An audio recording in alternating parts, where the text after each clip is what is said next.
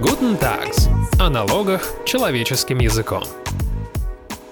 Здравствуйте, дорогие слушатели! В эфире очередной выпуск передачи Guten Tax и ее ведущий Алексей Савкин. Сегодня у нас горячая тема. Мы будем говорить о правовых вопросах в сфере криптовалюты. Курс биткоина неожиданно взлетел. Плюс с 1 января этого года в России действует специальный закон. Он регулирует вопросы в этой сфере, и поэтому мы не могли пройти мимо криптотемы.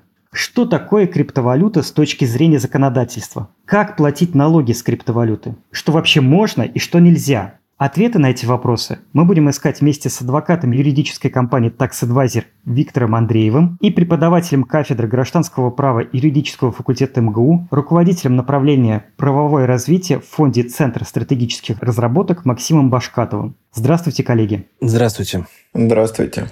И первый вопрос к вам, Максим. В России с 1 января действует закон о цифровых финансовых активах. Расскажите простым языком, что такое теперь с точки зрения закона криптовалюта? Ну, на самом деле вопрос не такой уж э, легкий. Почему? Потому что сам закон написан немножко коряво. Криптовалюта, или как ее непосредственно закон называет, цифровая валюта, это учитываемое, ну, как правило, определенным образом в блокчейне, или, как проще сказать, в системе распределенного реестра, некие данные, которые могут использоваться в качестве средства платежа или средства инвестирования. Цифровой валютой или криптовалютой не являются, собственно говоря, рубли, законные платежные средства, или иностранная валюта. Доллары, евро, там, лиры, неважно. Принципиальная история такая, чем отличается цифровая валюта от, допустим, электронных денежных средств, там, тех же Яндекс.Мани и так далее. Это следующее отличие. Цифровая валюта не дает обладателю прав требования к лицу, которое его выпустило, или какому-то другому лицу. Не содержит права требования. Если же, грубо говоря, такое право требования есть, это уже не криптовалюта, это уже цифровой финансовый актив, токен, э, ну, то есть другое понятие, которое тоже в этом законе есть. Ценность криптовалюты, по сути, определяется спросом и предложением, э, а не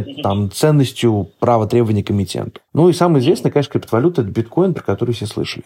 Вот вы сказали, могут использоваться как средство платежа криптовалюты и средства инвестирования. Значит, что-то все-таки разрешено. Давайте поймем очень четко, что можно и что нельзя теперь в этой сфере с точки зрения законодательства. Смотрите, ну, во-первых, самая главная проблема, над которой сейчас все думают, насколько сейчас легален оборот известных э, криптовалют, которые уже на слуху, там, биткоин, эфириум и так далее. Все юристы делятся на две большие группы. Первая большая группа консерваторов считает, что они запрещены. Почему? Потому что в законе о цифровых финансовых активах написано, что организация обращения криптовалюты используются объекты российской национальной инфраструктуры. То есть, грубо говоря, российское железо, допущенное к использованию в определенном порядке на территории Российской Федерации. Другая группа оптимистов говорит, что на самом деле ничего там не сказали. Во-первых, из той фразы, которую я зацитировал, не следует, что что-то запрещено. Во-вторых, действует да. общий принцип гражданского права, все, что не запрещено, то разрешено. И более того, для организации обращения, но не для обращения. То есть есть, строго говоря,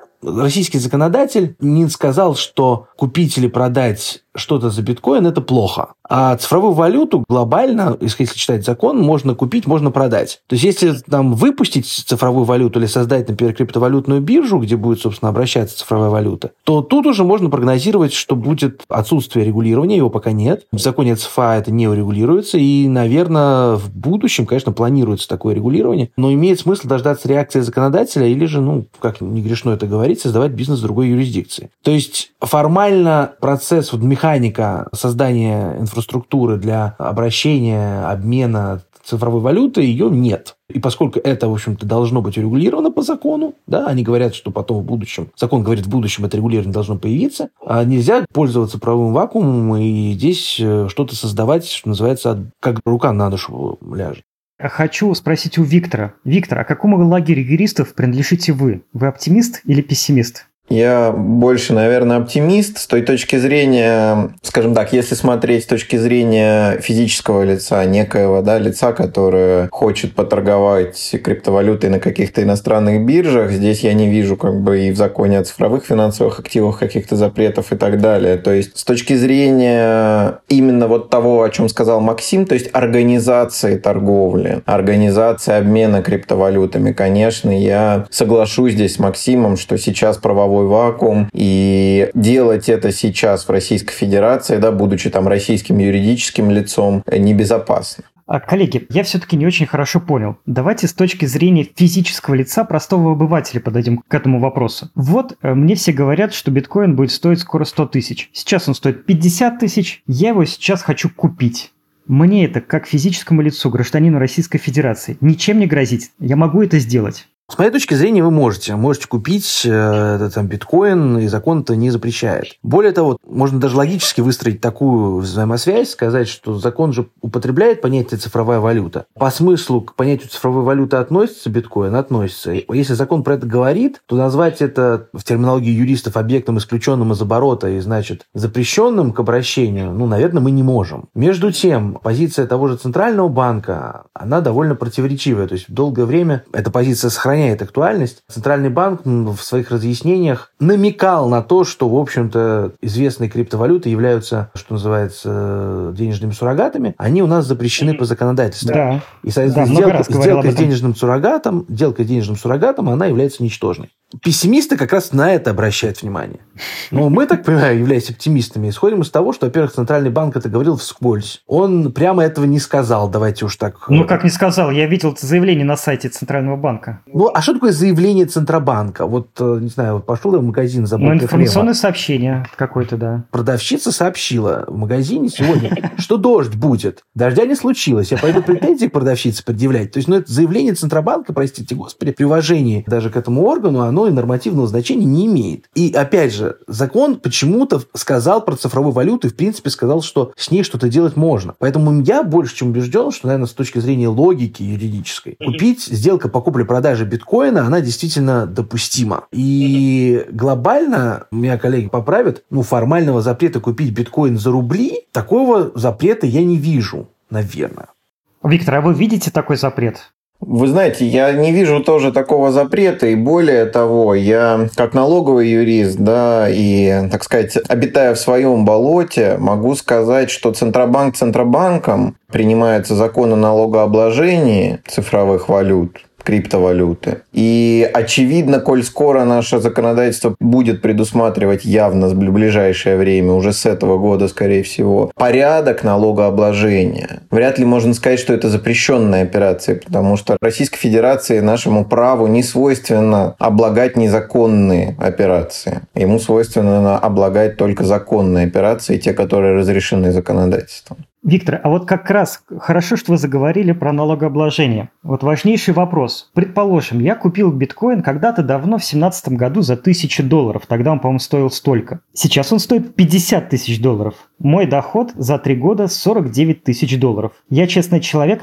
ну, Дисклеймер, у меня нет такого биткоина. Я честный человек, ну, предположим, я хочу сейчас продать биткоин за 50 тысяч долларов. Как я должен заплатить с этой э, сделки налог, с этого дохода налог? По какой ставке? Что указать в декларации? Спасибо, Алексей. Это действительно на сегодняшний день очень важный, хороший вопрос, на который, к сожалению, нет однозначного ответа. Да, мы в области налогообложения мы тоже находимся в определенном правовом вакууме. Но налогообложение исходит из того, что если имеет место правовой вакуум, мы должны просто ориентироваться на те общие нормы, которые есть. То есть ни в коем случае нельзя думать, что коль скоро закон о налогообложении криптовалюты будет принят только в 2021 году. Все, что было до 2021 года, не считается, и никаких налоговых обязательств там не возникает. На самом деле возникают. На самом деле, если вы купили биткоин за 1000 долларов и продали за 50 тысяч долларов, то с точки зрения общих норм налогового кодекса, общих норм о налоге на доходы физических лиц, вы получили доход в размере 49 тысяч долларов. Да. Вы должны пойти в налоговую, подать налоговую декларацию, строго говоря, да, с точки зрения буквы закона, пересчитать там доллары в рубли на дату, когда вы получили этот доход, и заплатить с этого дохода 13% налога при условии, что вы резидент Российской Федерации. А для нерезидентов, наверное, такие доходы надо считать необлагаемыми. Это тоже, наверное, важно сказать. Поэтому на нерезидентов это все дело не распространяется. Поэтому вот эта вот иллюзия, а я знаю, она присутствует у населения, которое торгует криптовалютой, инвестирует в криптовалюту, что до сих пор ни надо было никогда ничего платить, декларировать и так далее, вот эта иллюзия, она некорректная. Нужно было, да, и многие люди на самом деле декларировали, подавали декларации, прикладывали к этим декларациям выписки, скриптобирж, разъяснения, объяснения, расчеты, и, в общем-то, уплачивали налоги. Здесь есть другой вопрос, да, более такой уже процессуальный, скажем так. Ну а что будет, если я этого не сделаю?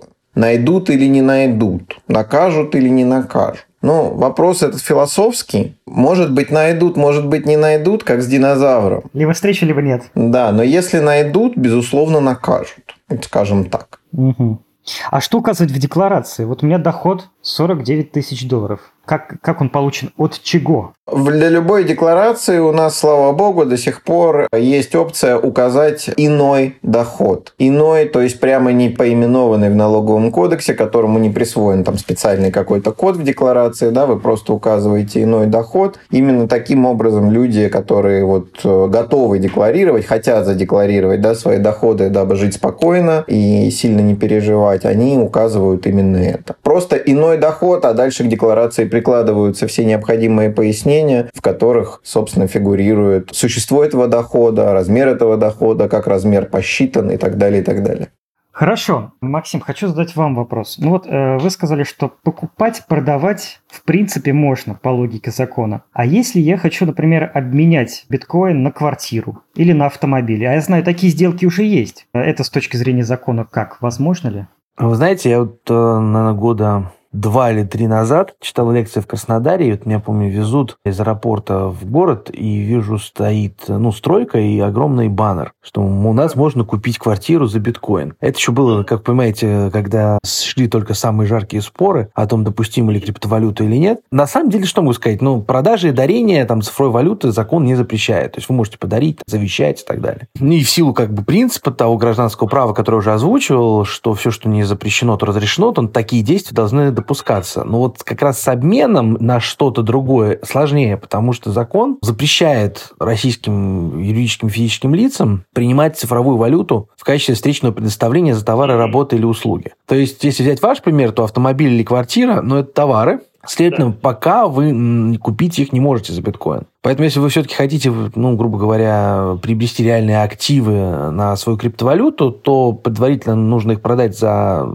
реальные деньги за фиат, а потом спокойно приобретать на них автомобиль, квартиру, все, что хотите. Но опять же, есть пессимисты. Про пессимистов это вообще грустно, потому что они читают все в минус. Они говорят, что такое товары, работа, услуги. Для юриста это триада, это вот, знаете, ну, описание оборота вообще. То есть, если ты пишешь закон, условно говоря, где-нибудь сидишь там в кабинете, и тебе надо описать красиво вообще обращение в целом объекта, ты пишешь товар, работа, услуги. То есть такое клише нормативное. И пессимисты говорят, а вот видишь, на самом деле законодатель здесь имел в виду другое. Он имел в виду, что вообще ничего нельзя делать с криптовалютой. Но я повторюсь, что это, мне кажется, неправильное толкование, и что на самом деле товар, работа, услуги надо понимать в том смысле, что в качестве средства платежа вот такая криптовалюта использоваться не может. По крайней mm-hmm. мере, пока. А так Понятно. ее саму продать за деньги, купить за деньги, завещать, передать можно, подарить это можно. Вот вы рассказали о запретах, а давайте еще четко проговорим, это очень важно. Что еще запрещено? За какие буйки ни в коем случае нельзя заплывать? Но если еще раз повториться, чтобы отфиксировать, запрещено да, покупать да, да. или продавать за, собственно, криптовалюту, товары, работы, услуги. То есть можно угу. только покупать и продавать цифровую валюту за рубли или иностранную валюту. Это так. Также очень странная норма есть, которая говорит, что обладатели криптовалюты могут рассчитывать на судебную защиту только при условии информирования о фактах обладания цифровой валютой и совершения соответствующих сделок в порядке, установленном законодательством о налогах и сборах. Юристы очень сильно издевались над этой нормой. Почему? Потому что, по сути, вот мне говорят, что, допустим, объект разрешен, ну или ограниченно разрешен в обороте, но твое право на него мы будем защищать только если ты про него расскажешь. Не кому-то ты расскажешь, а расскажешь налоговому органу органе. Более того, ты должен сделку, то есть гражданско-правую сделку совершить с этим объектом в порядке, установленном законодательством о налогах и сборах. Вот вообще-то вот, ну, законодательство о налогах и сборах, я думаю, коллеги меня не обидятся, оно про другое, оно не про, ну, нет порядка совершения гражданско-правовых сделок в соответствии с законодательством о налогах и сборах. Как совершать сделку, говорит другая, не законодательство о налогах и сборах, а законодательство под названием Гражданский кодекс.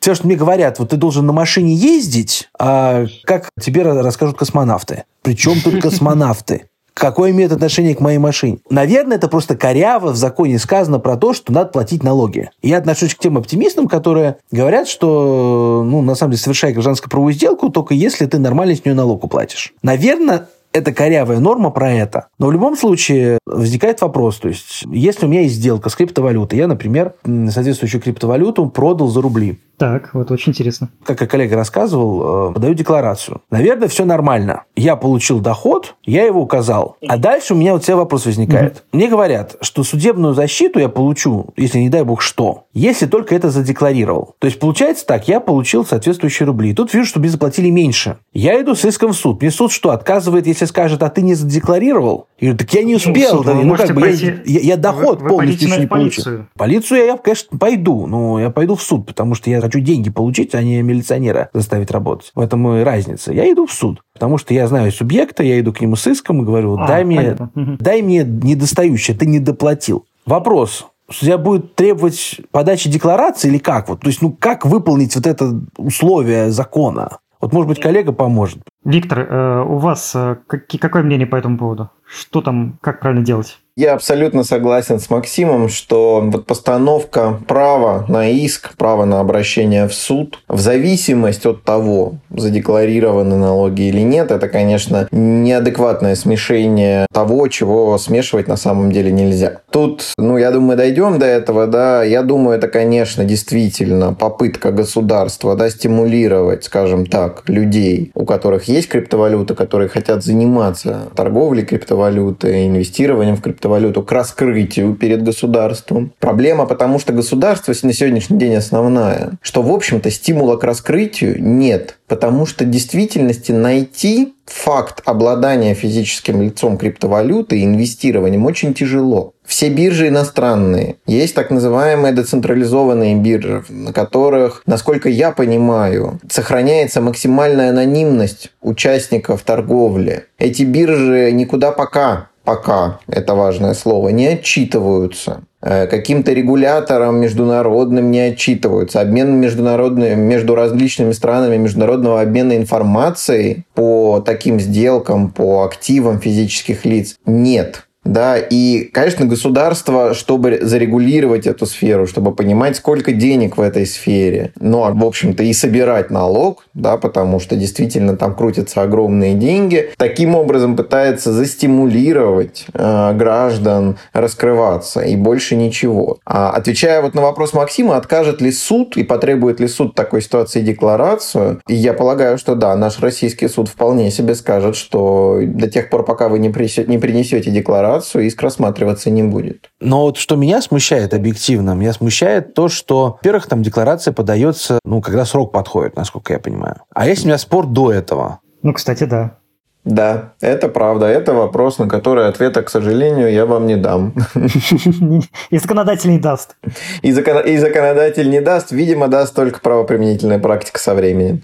Коллеги, вот коль мы скоро мы заговорили о спорах, есть такой деликатный вопрос. Я вот немного почитал и поспрашивал, как происходят сделки в этой сфере. И это до сих пор какой-то жуткий дикий запад э, России 90-х. Деньги возят в чемоданах с оружием, э, налоги, по-моему, никто не слышал о такой штуке, как налоги. И вот я продал биткоин, мне привезли просто сумку с деньгами, например. А что это за деньги? Откуда они? Вдруг от продажи, не дай бог, наркотиков? Или я покупаю биткоин, снимаю со, со счета честно заработанные деньги, отдаю крепким ребятам с пистолетом. А вдруг они, не дай бог, терроризм финансировать будут? И потом ко мне придут и спросят, а как же так? Вот расскажите, пожалуйста, насколько безопасно с этой точки зрения продавать и покупать криптовалюту? Потому что же непонятно, что будет дальше с этими деньгами. Виктор.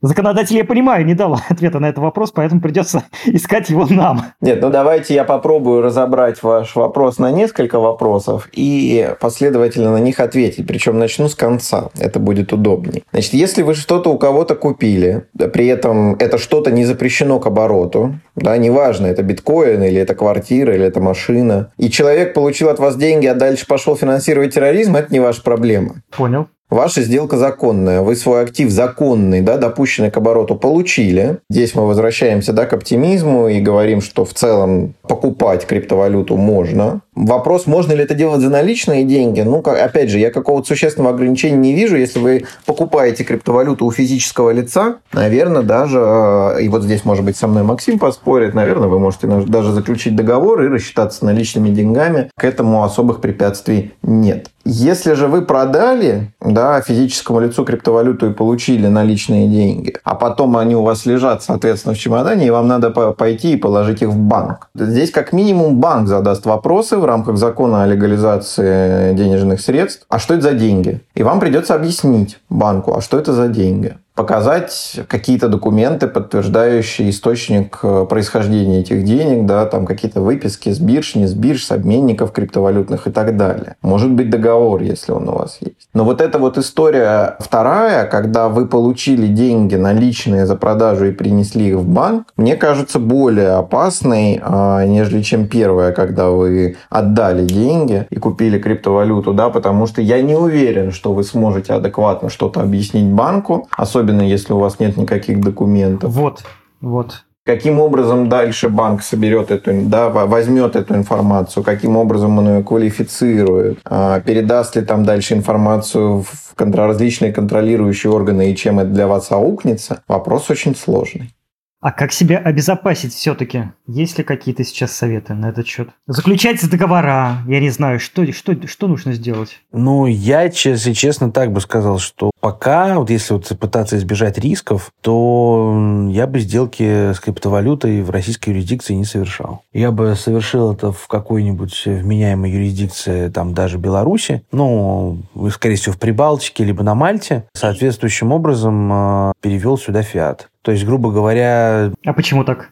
Ну, очень просто, как раз по тем причинам, которые только что Виктор нам озвучил. То есть, по сути, взаимодействие с российским банком, чтобы доказывать ему, что здесь ты совершил легальную сделку с криптовалютой, оно довольно сложно. То есть, как только будет, собственно, развит и прописан порядок налогообложения этих операций, раз, если будет какой-то опыт у налоговых органов администрировать вот эти декларации, где будет указан доход, ну, грубо говоря, когда наши органы научатся работать с такими сделками, тогда вполне возможно. То есть, я вполне допускаю, что сделка с криптовалютой, например, совершенная на российской даже инфраструктуре, например, на какой-нибудь бирже российской, она не вызовет вопросов у банка, и банк, собственно говоря, примет эту криптовалюту. Пока же мы пока, вот опять же, те аргументы, которые Виктор выдвигал, это же, по сути, аргументы о том, что банк просто ну, не поймет, что закон э, э, эту сделку, в принципе, разрешает. И просто закон о легализации не согласован по администрированию законом о цифровых финансовых активах. Да, согласен. Тут, да, по сути, не согласован. На банки у нас сейчас и счета блокируют просто так, э, поскольку им так это нравится, и им кажется, что там сделка подозрительная. Очевидно, что они могут задавать вопросы в связи с этим законом очень неприятные. И человек просто при абсолютно законной позиции не сможет э, те же деньги положить на счет или ими распорядиться дальше. То есть я ну, абсолютно убежден, что проблема только в этом. То есть в нормальных подзаконных актах, которые бы просто эту ситуацию бы свели на нет. А пока раз это так, то, пожалуйста, идите в другую юрисдикцию. Если там еще соглашение о двойном налогообложении, то и налоги там заплатить. Все нормально. Виктор, вы хотели что-то добавить? Согласен, да, здесь с Максимом. Причем, помимо самого банка, да, проблема действительно в том, что органы не знают, как применять. А когда наши органы не знают, как применять, к сожалению, это обычно плохо заканчивается, потому что у них открыты все пути, у них нет какой-то сложившейся практики и сложившихся разъяснений, да, и они могут включать фантазию. А когда правоохранительные органы начинают включать фантазию, к сожалению, ну, часто это заканчивается плохо. Еще один такой сопутствующий вопрос. А вот если я купил ферму и хочу участвовать в создании биткоина, то есть его майнить, это законно в России или нет? Создание криптовалюты на территории Российской Федерации. У нас закон говорит о том, что выпуск и обращение криптовалюты будут урегулированы впоследствии. Их, они возможны только на базе там, российских объектов э, инфраструктуры. Подробно это понятие, опять же, не раскрывается, но можно сказать так, что, скорее всего, да, но только когда появится специальное регулирование. Вот так ответ можно сказать. То есть, э, следуя логике Виктора, чтобы не пришлось сталкиваться с фантазиями правоохранительных органов, лучше сейчас не рисковать. Правильно я вас понял? Конечно, потому что, ну, если быть до конца юристами, скажем так, можно, когда появится регулирование. Значит, пока регулирования нет, это что? Запрещено. Только так. К сожалению, да, к сожалению. У нас это именно так очень часто происходит. Коллеги, и под конец беседы хочу вам задать вопрос. Насколько я вас сейчас услышал и понял, закон получился очень рамочным, и в нем масса белых пятен. Скажите, пожалуйста, какие первоочередные пробелы необходимо закрыть в этой сфере законодателю в ближайшее время? Что нужно доурегулировать? Ну, все. закон переписать. Ну, на самом деле, смотрите, я-то убежден, что нужно, во-первых, сделать, принять, наконец, закон о налогообложении этих цифровых валют. Он Виктор про него наверняка знает, он, по моим данным, забуксовал, опять же, активно в аппарате правительства, по-моему. И без этого, в общем-то, налоговые органы относятся ко всем этим сделкам как к незаконным. Во-вторых, э, я абсолютно убежден, что нужно наконец-то, ну, просто четко прописать статус сделок с иностранными криптовалютами, условно иностранными, да, биткоинами и эфирами, потому что вот этот э, спор между пессимистами и оптимистами, с которым мы начали сегодня, он как раз убивает рынок. Потому что когда половина профессионального сообщества считает, что такие сделки как бы запрещены, другая считает, что они как бы разрешены, ну, бизнеса нет. И это плохо. То есть э, надо, чтобы закон читался так, то бы все понимали, что вот с иностранной, ну, с биткоинами, прочими криптовалютами, обращение которых осуществляется не на базе российской инфраструктуры, и на российском железе, что вот что с ними можно делать. Вот эта определенность должна появиться. Угу. Во-вторых, нужно прописать вообще, что такое э, российская инфраструктура и какое значение она имеет для сделок. То есть, любую ли я сделку могу совершить с ними или не любую. Вот это принципиально важно. Виктор, а что это за закон о налогообложении криптовалют? Поясните, пожалуйста. Я уже думал, не спросите, Алексей. А, ну как же мне вот такого пройти? Значит, смотрите, по поводу этого законопроекта о налогообложении криптовалюты. Ну, он на самом деле действительно долго буксовал, но он поехал. Он, так сказать, я думаю, даже полетел потому что сейчас он принят в первом чтении, по всей видимости, с учетом ограниченности текущей Государственной Думы и ее весенней сессии, да, эта весенняя сессия – это последняя сессия Государственной Думы, с одной стороны, и с учетом того, что этот закон надо принимать, да, в том числе потому, что на него ссылается и закон о цифровых финансовых активах, и потому, что просто государство хочет налоги собирать. Я думаю, его примут сейчас достаточно быстро. Примут его в том виде, в каком он, в общем, был внесен, там никаких существенных э, корректировок, по всей видимости, не будет. И надо сказать, что, к сожалению, к большому, он тоже очень рамочный. Там буквально три странички в этом законе. И эти три странички сводятся к тому, что, ну, собственно, физические лица юридические лица обязаны декларировать. Просто декларация о том, что они обязаны декларировать наличие у них криптовалюты. И то, каким образом в целом это должно происходить. Дальше все отдано на откуп подзаконным актам, которые будет делать, по всей видимости, Федеральная налоговая служба. То есть те формы, по которым надо будет декларировать. Какая информация будет включаться в эти декларации. Каким образом считать налоговую налоговую базу считать налог с учетом там всего, что вы задекларировали и каким образом его платить. Вот это вот все отдано на откуп, скажем так, подзаконным э, актам, да, и тому, что решит Федеральная налоговая служба в этой области. То есть и здесь опять рамочный закон, и на самом деле это не очень хорошо. Прецеденты в нашем законодательстве уже были, когда закон создавался рамочный, а потом Федеральная налоговая служба его уточняла таким образом, что люди ходили в Верховный суд и оспаривали то, каким образом образом Федеральная налоговая служба это уточнила, потому что, ну, они просто расширили применение, да, они очень широко его уточнили, скажем так. Что еще закон предполагает? Закон предполагает штрафы за то, что вы не будете отчитываться, да, если налоговые органы выявят, то с момента, когда... Они сейчас на самом деле, строго говоря, есть. Сейчас общие штрафы о неуплате налогов должны применяться, если налоговый орган выявил, что вы что-то заработали и не заплатили. Но здесь будет аж три специальных штрафа. А, они достаточно большие для физических лиц. А расскажите, какие? Ну, смотрите, значит, закон предусматривает, что вы должны будете сдавать в налоговый орган два вида документа. Первый – это документ, в котором вы будете рассказывать, что вы получили право распоряжаться криптовалютой. Не очень понятно, честно говоря, что такое получили право распоряжаться. Купили, вроде бы получили право распоряжаться. Вам подарили, получили право распоряжаться. Да? Ну да, у меня есть, я могу распоряжаться чем-то, что у меня есть. Логика такая же. Да, вопрос в том, что вы можете купить 100 раз, 200 раз, 1000 раз за один год, и надо ли будет каждый акт покупки, например, да, а, декларировать в качестве отдельного документа, или это все будет собираться в какой-то один отдельный документ, подаваемый по результатам года, не очень понятно. То есть это вы просто говорите, у меня появилась криптовалюта нашему государству. Вот смотри, у меня есть. Дальше второй документ, который вы должны будете представлять, это некий отчет об операциях и об остатках криптовалюты. По всей видимости, с некой аналогией к отчетам об операциях и остатках на валютных счетах, которые на сегодняшний день есть. То есть там, по всей видимости, опять же, потому что закон это не уточняет, вы будете рассказывать про каждую вашу сделку с каждой криптовалютой, о том, за сколько вы ее купили, купили, за сколько вы ее продали, какой финансовый результат у вас возник. И вот исходя из этой информации уже будете считать сами или налоговый орган за вас будет считать налог, сумму налога, которую вы должны заплатить. И вот если вы не сдаете такой отчет, то штраф будет 10% э, от сумм э, либо списания, либо зачисления, в зависимости от того, что больше. Да? Ну, то есть 10% от вашего оборота с криптовалютой. Оборота? Если... Оборота. Это огромные суммы могут быть. Это могут быть огромные суммы, действительно. То есть это такой штраф Весьма. пресекательный, да. То есть по принципу лучше сдайтесь, чем жить под риском такого штрафа.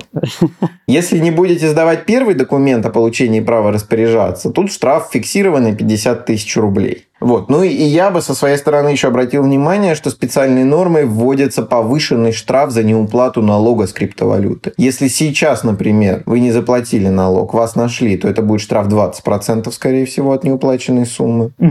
То когда закон примут, это будет в автоматическом режиме 40% без каких-либо альтернатив. 40% от суммы неуплаченного налога, соответственно. И добавил бы еще в довесок, что, по всей видимости, закон будет иметь обратную силу, то есть он будет распространяться на налоговый период 2021 года и будет начинать свое действие с 2021 года, а первый раз отчитаться в налоговый орган надо будет пойти в 2022 году в срок до 30 апреля. Это такой же срок, да, как, для, да, как обычно для физических лиц для налоговой декларации. Ну, как обычно.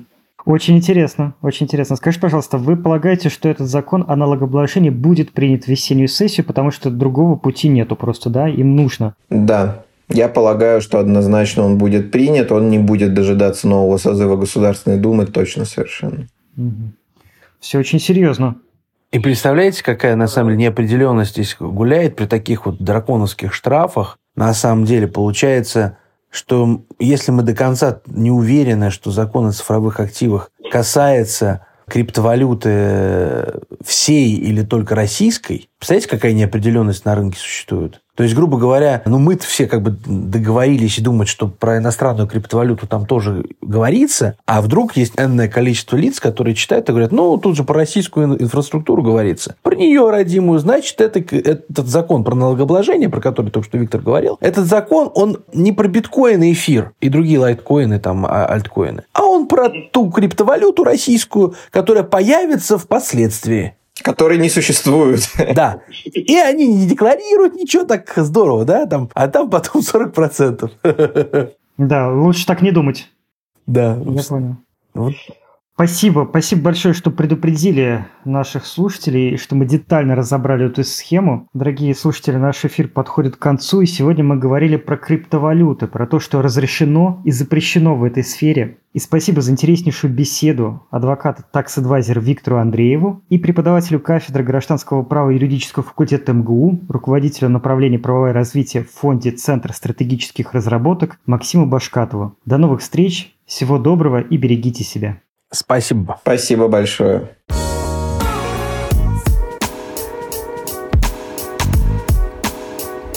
Guten Tags. О налогах человеческим языком.